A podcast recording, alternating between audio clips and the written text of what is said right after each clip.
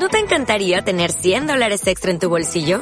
Haz que un experto bilingüe de TurboTax declare tus impuestos para el 31 de marzo y obtén 100 dólares de vuelta al instante.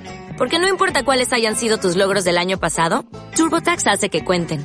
Obtén 100 dólares de vuelta y tus impuestos con 100% de precisión. Solo con Intuit TurboTax. Debes declarar para el 31 de marzo. Crédito solo aplicable al costo de la presentación federal con TurboTax Full Service. Oferta sujeta a cambios o cancelación en cualquier momento. Bienvenidos, queridos oyentes, a una nueva edición de Entre Cómics, en la que vamos a entrar en harina directamente, porque con la semana que estoy teniendo no estoy pa' tonterías, doctor Snack. Buenas. Muy buenas, tú no estás pa' tonterías y Shang-Chi tampoco está pa' tonterías, en el número uno de Deadly Hands of Kung Fu. De manera que ahora tenemos a este personaje que toda la vida ha molado, pero nunca se ha notado, porque no ha aparecido en muchos sitios, con colección propia. Para poder molar. Bueno, ¿quiénes tenemos a mí? Háblame de los autores primero, no quiero historias. Pues tenemos a Mike Benson al guion, No conozco a ese señor. yo tampoco, y tenemos a Tan Huat al dibujo. Ese nombre me suena. ¿Sí? Es posible que haya dibujado algunas cosas muy malas de New Avengers en la época de Bendis, quizá. Unos Pues- aqu- aquellos números raros donde todo el mundo atacaba a la mansión del Doctor Extraño y... Es posible. Es posible, no sé, no recuerdo.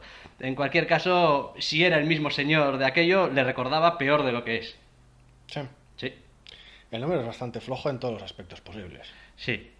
Es decir, yo estaba esperando, eh, eh, Deadly Hands of Kung Fu, ya veréis, vamos a tener aquí una colección de estas con personalidad, como las que está sacando Marvel últimamente, un rollo Black Widow, un rollo eh, El Castigador, un rollo Ojo de Halcón, un rollo...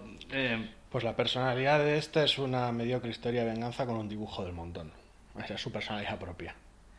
Sí, la personalidad del propio protagonista, pues tampoco es que luzca, le luzca especialmente, ¿vale? Que el protagonista, el personaje, es el que es. Pero. Es que. No, ni fu ni fa.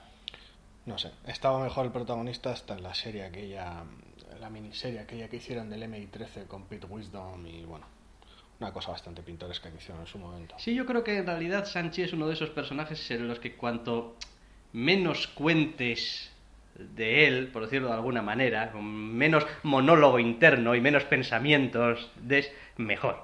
Hombre, sí. Mola el Sanchi de soy un jodido artista marcial y estoy aquí haciendo mis cosas y nadie soy realmente enigmático. Es sorprendentemente, es sorprendente que en un personaje tan, tan, tan físico necesites cuadros y cuadros y cuadros y cuadros llenos de letras y letras y letras.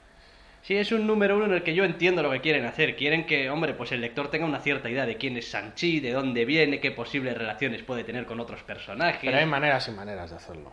Y en este caso, pues ni las escenas de acción, que se supone que tienen que ser la carta de presentación, son especialmente atractivas. Está todo un poco sobadete. Sí. Incluso eh, la propia filosofía del personaje, ese de no, no quiero hacer daño y tal, pero a veces hay que hacerlo, eh, está también un poco sobadete y un poco visto. Entonces, pues... Ah, no me parecería mal que fuese un TVO clásico si al menos estuviera bien hecho. No sé, no, yo no le he sacado nada. y el dibujo, el dibujo claro. es, es demencial. No le he sacado nada, pero nada en claro, ¿eh? Perspectiva, dinamismo, eh, no.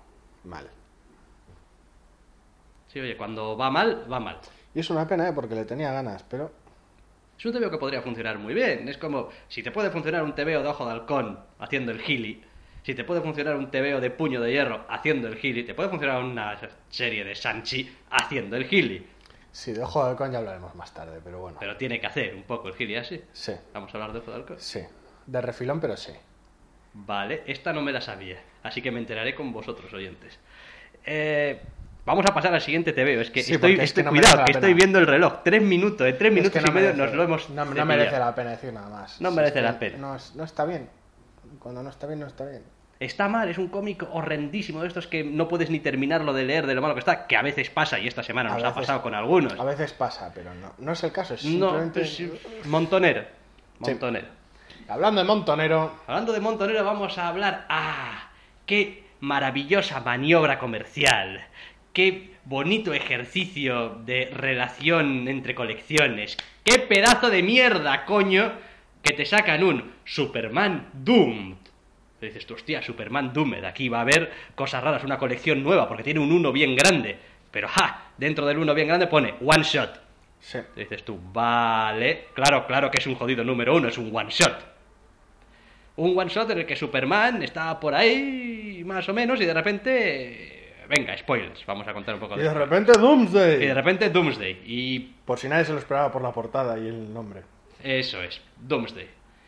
Tiene la característica el TVO de que además es de estos que inicia como semitrama asquerosa que se va a ir alargando por varias colecciones, eh, con lo que le pasa a Superman al final de este Tu TV. Action Comics, tu Superman y Wonder Woman.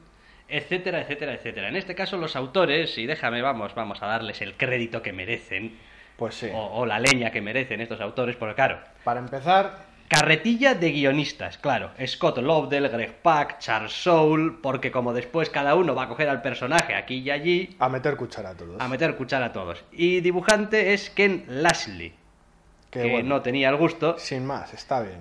Hombre, se casca alguna página de estas dobles con cierto movimiento muy a lo eh, vigía de Marvel, Sí. que para ser una doble splash page, bueno, no es una doble splash page, es la típica, la es típica una escena de acción. tiene alguna viñeta lateral, pero... Sí. Eh, qué, qué- qué poca gracia tiene, joder. Pues sí, cuando llenas toda la ilustración de, de onomatopeya que te sirve casi casi de censura, pues sí, al margen de lo estúpido que pueda resultar el momento. Total, que el, el TVO en definitiva es el típico TVO hecho para que dé Oh. inicio a una situación que quieres Oh, explorar en el resto de oh. colecciones. A Superman le ha pasado algo muy chungo. Doomsday, Al todo final, tocho, Doomsday viene uf, todo jodo, todo rompo. Uf, Y algo chungo le ha pasado a, a sí, juraría Superman. que cómic ya lo había leído, pero bueno. Eh, sí, como al principio de Superman Wonder Woman, ¿quieres decir? Sí, o como hace 15 años o así, pero bueno. Bien, O 20, o- o qué viejo estoy, no sé, hace mucho ya de aquello. esta misma semana, junto con este Superman Doom, Teníamos un Superman Wonder Woman, esa serie que me suele gustar normalmente. esa serie que solemos leer. que cojo el TV y veo un Infected capítulo 2 en la portada y se me ponen los huevos como pelotas de baloncesto. Y acto seguido al lado, Superman Doom. Lee este otro cómic si quieres saber de qué mierda se está pasando en el cómic que sueles leer normalmente. Es algo que me gusta un montón, no sé si lo he dicho. Sí, lo has, lo has dejado bastante claro, creo. ¡Puf! Aquí al menos seguimos teniendo a Charles Soule a los guiones y a Sí. Tony Daniel al dibujo. Y hombre, en comparación con el one shot, esto es una jodida obra de arte, Joder, una aquí hay, maravilla. aquí hay narración, aquí pasan cosas, se cuentan cosas. Siguen siendo demasiado parlanchines, pero bueno, está bien. Se, se habla, se, quiero decir. Hay Sí. una historia más allá de, oh, todo está jodido, vamos a pegarnos con Doomsday. Pasan cosas, hay interacciones interesantes entre los personajes. La premisa es una puta mierda, pero no me importa, sigo Bueno, adelante. eh, a Superman le pasan cosas raras, pues es Superman, es que si no, no podrías hacerle nada. Pero Superman tiene dos historias, en la que él consigue lo que quiere mm, como quiere porque es el jodido Superman y consigue arreglarlo todo porque es Superman, o en la que alguien aparece con Kryptonita, marean la perdiz durante X número de páginas y Superman le da lo suyo. Sí, que creo que es lo que va a pasar en la película, pero bueno. Entonces, aquí pues hay que buscar nuevas maneras de hacer que Superman sea vulnerable, que a Superman le pasen cosas, que a su chica se le pongan los ojos así gigantes porque algo le está pasando a su Superman, a su Superman, porque, en fin, en esta colección se ve claramente quién lleva los pantalones. Y no es ella, es Batman. Bueno, sí. De Batman podemos decir que hay una pequeña aparición, una especie de guest starring de Batman, que al principio parece como que mola, porque Batman se preocupa y tal y cual, pero hay un momento en el que Batman literalmente hace unas de, epa, ¿qué pasa, Clark? Eh, buh, qué tocho te veo, que me voy, eh, que se encarga aquí Hasta luego. la amiga. Porque la amiga le dice, eh, me encargo yo. De esto me encargo yo. Y Batman, que, todo, el, mu- que todo el mundo sabe Vale. que acepta órdenes como un señor, que nunca se mete en los jardines de otros, que Supongo que habrá pensado que, bueno, esta no es Hal Jordan, si me pega un puñetazo me arranca la cabeza. Sí, es posible que sí. Eso haya influido también. Así que se va y hace, bueno, que joder, me ha gustado aparecer dos páginas en vuestro cómic. Batman, ese tío que deja las cosas ir, sí, correcto. En fin, bueno. No es más que un accesorio en la trama y por lo demás está bien. Además, el TVO viene con una especie de adelanto de cuando Romita va a empezar a dibujar la colección de Action Comics, que es demencial, que me ha encantado, incluido una especie de homenaje, copia o plagio, no lo tengo claro, a una viñeta famosísima de Spider-Man. En fin, Con Superman, ojo, cuidado, levantando un montón de escombros como con gran dificultad. como si costase, sí. Es terrible, es terrible, pero lo más terrible de este número no es, no es todo eso. Lo más terrible de este número es que esto continúa en el Superman 31. Bo. Toda la trama de Doomed y tal. Bo. Bo, pues como no sea de estos que lo acaban rapidito y cuando lleguemos a Superman Wonder Woman 9, que es el número Sí. que nos toca, ya haya acabado, pues que es que si no igual dejamos de leer la colección. Sí, es el tipo de cosa que suele conseguir, co- suele conseguir que deje leer un cómic normalmente, sí. Porque autores diferentes, nivel bastante bajo Sí, en la mayoría. El otro que me está hinchando los huevos a ese respecto es Hickman, pero bueno. Sí, sí, de eso ya hablaremos cuando acabemos el eh, repaso. Números uno. Números 1. ¡Ja! Dos viejos conocidos, quizás os suenen los nombres. Brian Michael Bendis y Michael Avon Oemin. Y diréis, ¡ja! Estos son los que hacen Powers. Ya era hora de que hablaseis de ese cómic cojonudo de Bendis. No vamos a hablar de ese cómic Que ya no se hace, ahora tiene otro título, pero bueno. Sí, es verdad. ¿Cómo se llama?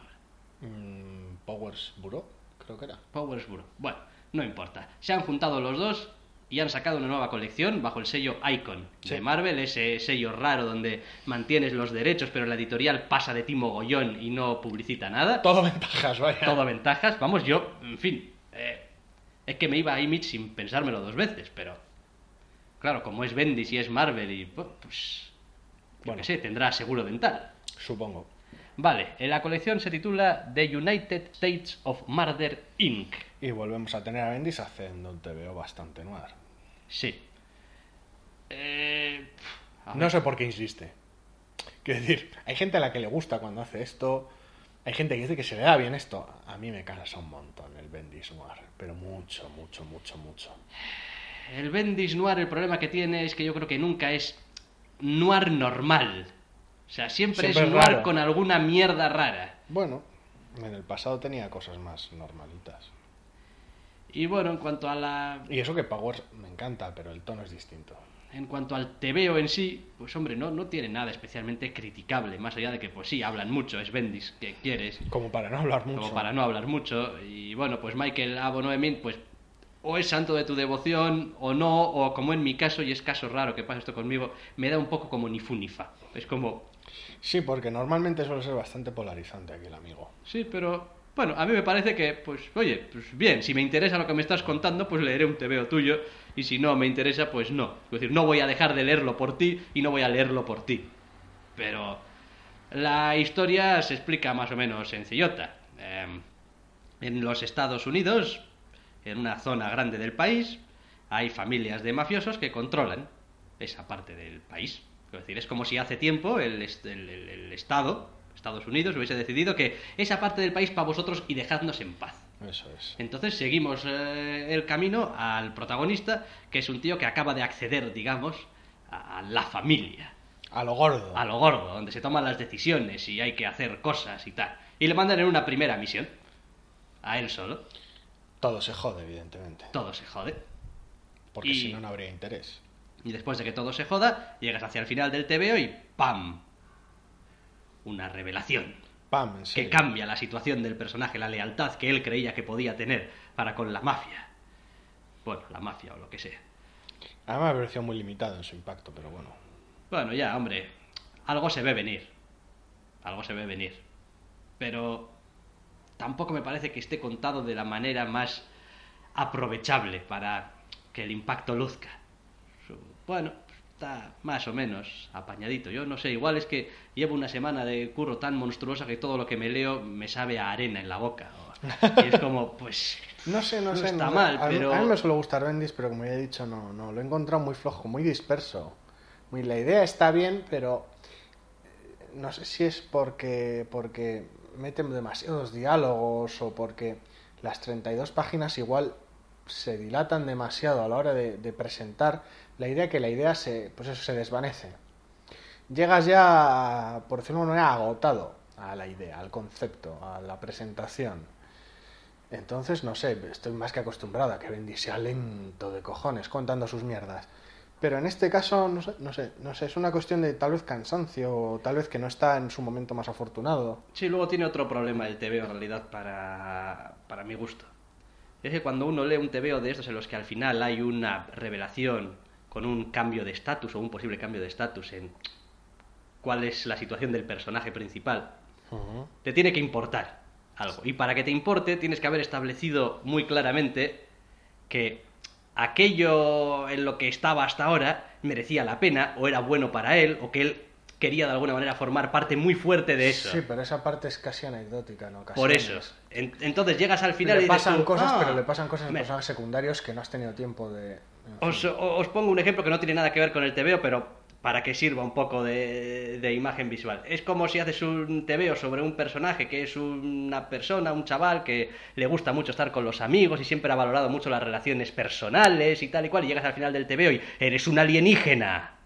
Chan, Y chan, dices, chan. hostia, pero si a mí lo que me mola es estar con la gente. Y, no, no, eres un alienígena además de los que viniste aquí para destruir a la humanidad. Comer humanos. Comer humanos y, hostia, pues gran cambio. Claro, si el TVO no ha hecho un buen trabajo en establecer que realmente a esa persona le gusta estar con otra gente, que realmente lo aprecia, que vive la humanidad como algo propio. No hay realmente un no- shock en que no hay un shock. debería ponerse a comer humanos. Y en este caso, el hecho de que el tío forme parte de esta especie de mafia rara, como que no, no, no se le ve especialmente animado por serlo, ni que tenga un impacto real en su vida, como joder, ahora esto va a molar mogollón, no. Entonces no, no importa, es como, ajá, bien, vale, así que ahora lo que sea, spoiler. Un pues- poco flojo en general. Pues flojo, un poco flojo en general, sin más, tampoco... Joder, qué, qué racha de flojería llevamos, madre de Dios. Pues sí. Es que. Y es que nos hemos fumado ya los, digamos, números uno que vamos a hablar esta semana, creo. Pues sí, porque luego ha habido un montón de despropósitos del amigo Hickman. Buah. Es hora de que, yo creo que después de tanto.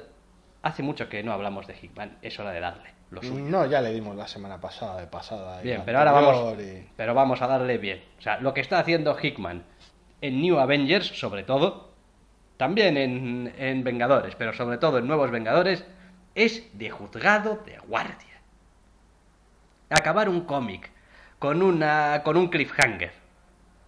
Llegar el mes siguiente y acabar el cómic con el mismo cliffhanger, porque lo que me has hecho es contar cosas que han pasado antes, entre medias, es pa' matarlo. El TVO no está mal escrito ni por asomo. Y está muy bien dibujado. Y está bien dibujado, además. No caigo ahora mismo quién era el dibujante, pero... Skitty. Vale. Valerio Skitty. Está bien dibujado. Pero es el colmo del utiliz- de la instrumentalización de una colección para querer llegar a algún lado. Sí. Es como, antes estábamos esperando a que terminase em, Infinity. eh, Infinity para poder seguir moviéndonos en alguna dirección y ahora estamos esperando a que arranque un poco... Sí, eh, no sé muy bien a qué. no, a que arranque un poco esta. Original Sin. Original Sin, para empezar a mover dos cosas. Pero es que sabemos lo que vamos a tener en Original Sin. Con los números de New Avengers, el Capitán América se va a despertar un día y va a decir, coño, los Illuminati me borraron la mente y el guantelete del infinito y vamos a tener otros dos o tres números de la misma mierda. Sí, es gracioso que esta semana ya salió también el número de Avengers. Esa es otra. 29. A Marvel esa no se la paso tampoco. De Hickman y You. En el que la nota del editor es, em, este cómic tiene lugar después de Original Sin 2. Dices tú, pero Que si no lo habéis sacado, salido. capullos. Es un cómic que no he leído. No lo has leído. No lo he leído. No lo he leído. No se supone, se supone que no está hecho para leerse antes que Original Sin 2. Sí, bueno, los eventos tienen lugar después. Otra cosa es ya lo que te importe o no, pero. Da igual. Ese TVO no debería haber salido esta semana. Sí, sí. Yo me lo he leído solo por curiosidad, pero sí, mejor que no te lo leas porque no tiene mucho sentido, si no. Vamos, mal, mal. Y Hickman deja de Problemas marear la pri. O sea, no, no sé. A Hickman lo que le ha pasado es que le, le- le ha, le ha podido el, el mandato editorial. Es decir, ha sido incapaz de planear una colección como a él le gusta, que es con esa especie de números autocontenidos y con esas pequeñas historias que se van enlazando unas a otras, y meterlo todo dentro de la necesidad de que en colecciones gordas como Vengadores y Nuevos Vengadores tienes que estar al servicio de la editorial. En Cuatro Fantásticos no importaba una mierda, sí, tenías igual algún número aquí y allá, pero bueno, la colección iba por libre a tu aire, pero cuando estás haciendo Vengadores. no puedes. Y no puedes equilibrar tus, nu- tu desarrollo lento y tus eh, graduales, eh, pues eso, destapes de trama y tal y cual con, vaya, ahora un evento, vaya, ahora otro evento. pero el último momento fue suyo también, que decir, no hay mucha excusa tampoco. Que no, que no, que no tienes, joder, Hickman, con lo que me gusta. Si los escribes bien, cabrón, pero cuenta algo, muévete. Sí, está cansando. Afortunadamente ha habido buenos cómics esta semana pese a todo. Bueno, ya puedes decirme cuál, porque creo que no me, lo he- no me he leído ninguno todavía. Sí, has estado ocupado con las novedades y bueno, yo he tenido la oportunidad de leerme el número 3 de Capitán Marvel y la verdad es que es un cómic que funciona muy bien. Hombre, ya me alegro. Muy en la línea de lo que estaba siendo la etapa anterior, porque bueno, sigue estando que el de cónica el guion, pero la verdad es que es un cómic muy divertido. Y realmente la Capitana Marvel funciona. Tiene algún que otro personaje invitado habitual últimamente, pero Necesitamos cómics divertidos. mola, Necesitamos más mola. Y cómics además, y además mete a la capitana en, un, en una situación que se va empeorando a lo largo del número, de estas clásicas que, bueno, vale, bien, eres una superheroína, eres capaz de parar rayos con el pecho y de re- repartir puñetas a esto y a esto, pero este es un problema que igual no puedes solucionar a hostias. Y es como, mierda, no sé hacer otra cosa. Y puede ser una situación realmente interesante. Está bien. Luego, además, que es por lo que mencionaba, lo de Ojo de Halcón, tenemos un número 3 de Secret Avengers y esta etapa nueva está siendo realmente buena.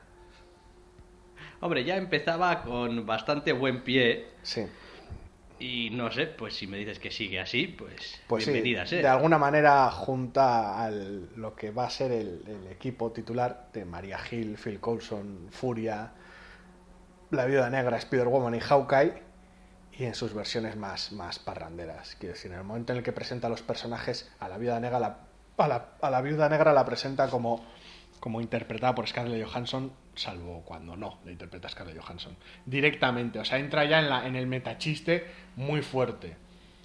Ojo de Halcón está en una versión todavía más bufonesca que en su colección habitual. Y entonces es como, como agentes secretos superheroicos muy torpes salvando el mundo. Es como, no es que seamos muy torpes ni que seamos muy tontos, es, que nos comportamos muy torpemente Es que- y como muy bobos. Es que vamos, de, vamos muy, muy, muy sobrados y... Vamos muy al final de S.H.I.E.L.D., la serie, ¿no? De la primera temporada. Muy Sí, de- sí, de eso ya hablaremos luego también, está escandileando. Pero bueno, van de sobrada, con, con- hablando con bombas inteligentes y, en fin, muy, muy gracioso y la verdad es que funciona. Amén. Necesitamos, repito, colecciones divertidas. Colecciones que se lean fácil, Pues que sí, tengan ritmo. La verdad es que sí, porque los números 2 que han salido esta semana han estado bastante flojos. El All New Ultimates pues sigue en el tono de lo que comentamos, con una historia del montón y un dibujo muy muy regular. El 2 de Nightcrawler es súper clásico, por... El 2 de Nightcrawler a mí, sin embargo, me ha parecido que así como el 1 era un clásico en plan mal, este al menos es un clásico en plan bien. Sí, aquí Claremont se luce más, ¿crees? Yo creo que sí. Es decir, recurre a algunas de las cosas que ya no se hacen en el mundo del cómic, como eh, aparecer en un sitio, recibir una hostia. Y dices tú, a ver, a ver, eso no pasa. Es decir, las peleas por error dejaron de utilizarse hace mucho tiempo, sobre todo eh, así en plan de sopetón. Sobre todo con esta excusa. Con esa excusa, sí. En plan, no, porque. Pero no, tú- es, es, es realmente clásico. Es, tienes tu pelea por error, tu bueno, vamos a llevarnos bien, tu enemigo muy raro, todo en un contexto mutante muy extravagante, muy algo, Claremont. algo de flashback, algo de desarrollo de mm, conversación entre personajes. esa, y esa, esa mezcolanza que tanto le gusta a Claremont, que tan, es tan, tan loca y tan disparatada. Hemos tenido también un número 3 de Starlight, que es una colección que sigue funcionando sorprendentemente muy bien, pese a que sea de Milar, que a veces es, es raro, porque antes era como, oh, una colección de Milar, qué bien. Últimamente ya no tanto, pero esta está funcionando. Con Millar vamos a tener, creo, un problema toda la vida. A partir de ahora, quiero decir. Ha hecho tantas cosas que nos han gustado. Y cada X tiempo va intercalando algo que no está mal y realmente, oye, tiene su gracia. Y yo creo que ahí también hay que ser un poquito justos con Millar. Es decir, cuando lo hace bien, pues lo hace bien. Sí, sí. No, no puede estar haciendo todos los días de. Ultimates. No, a ver, a mí lo que me molesta es su faceta de, de- de- de guionista de películas de- basadas en cómics. Porque hay veces que, pues eso. Bien, pero cuando están bien, están bien. Entonces, este señor sacará eh, a partir de ahora, de cada cuatro colecciones que saque, dos serán mierda, una será bueno, pasable y una será buena. Entonces, tendrás que seguir leyendo todo lo que saca, al menos un número o dos, para saber en qué categoría está. Ya veremos, te lo cuento cuando me lea el próximo número de Jupiter's Children, allá por 2017 o... Pero en ese caso, La culpa todos sabemos de quién es la culpa.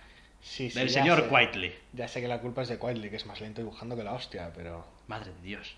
Yo eso no acabo de entenderlo. ¿Y eso es yo no silenciando algo? ¿Qué ha sido eso? Nada, eso es, ese es mi teléfono. Vale, quedada por vibrar.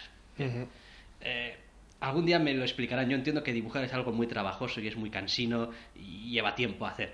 Pero el mero concepto de que dibujar una página te pueda llevar, no sé, cuatro días o cinco días, se me escapa.